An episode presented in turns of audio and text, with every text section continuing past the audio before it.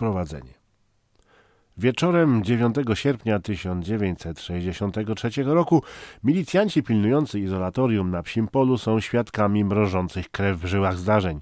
Część poddanych kwarantannie cywilów zamienia się w krwiożercze bestie. Przełożeni lekceważą pierwsze doniesienia o nieumarłych, ale gdy sygnały zaczynają napływać z innych miejsc odosobnienia, major Biedrzycki, sekretarz Niesyto, podsekretarz Breme i kapitan Łukasz Brandys, zastępujący podczas feralnego weekendu najważniejszych dignitarzy, zostają zmuszeni do podjęcia zdecydowanych działań.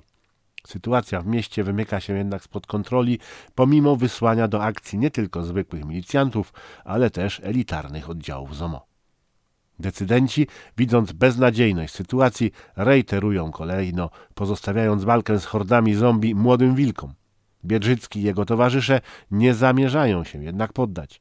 Do akcji wkracza więc wezwane wojsko, ale i ono nie jest w stanie powstrzymać rzesz tysięcy nieumarłych, tym bardziej, że poczynione wcześniej kroki zaradcze, takie jak palenie unieszkodliwionych chodzących trupów, okazują się śmiertelnie groźne dla tych, którzy wciąż żyją.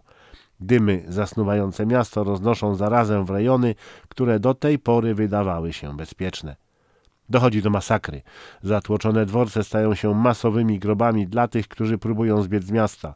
Upada także komenda wojewódzka, z której kierowano działaniami sił zbrojnych. Pozbawieni dowództwa żołnierze dezerterują dziesiątkami. Zdawać się może, że nie ma już żadnej nadziei. Informowany o sytuacji towarzysz Zatylny, ostatni z sekretarzy PZPR, jacy pozostali w mieście, zwraca się najpierw do władz centralnych, a za ich zgodą do Rosjan z prośbą o bratnią pomoc, czyli o zrzucenie na miasto bomby termonuklearnej, ponieważ tylko jej moc może, jego zdaniem, powstrzymać tę potworną zarazę.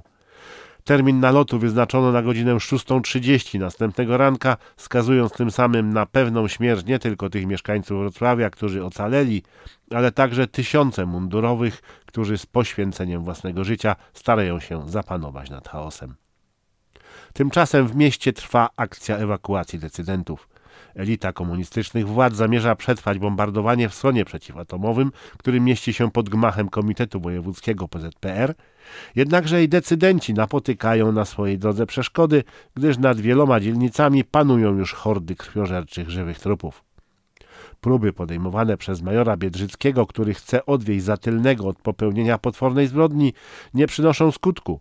Lecz atak nie następuje, ponieważ apokalipsa zombie, która rozpoczęła się we Wrocławiu, w ciągu kilku godzin obejmuje niemal cały świat. Wirus czarnej ospy, jak się okazuje, był katalizatorem, który przyspieszył rozwój wypadków w stolicy Dolnego Śląska, ale problem dotyczy wszystkich kontynentów.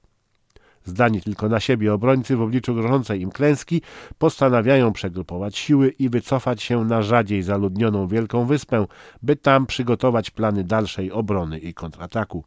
Z tysięcy żołnierzy i milicjantów posłanych do walki z zombie na teren ogrodu zoologicznego dociera tylko garstka, lecz to dopiero początek walki o przetrwanie. W mieście za rzeką pozostali wciąż czekający na ratunek cywile.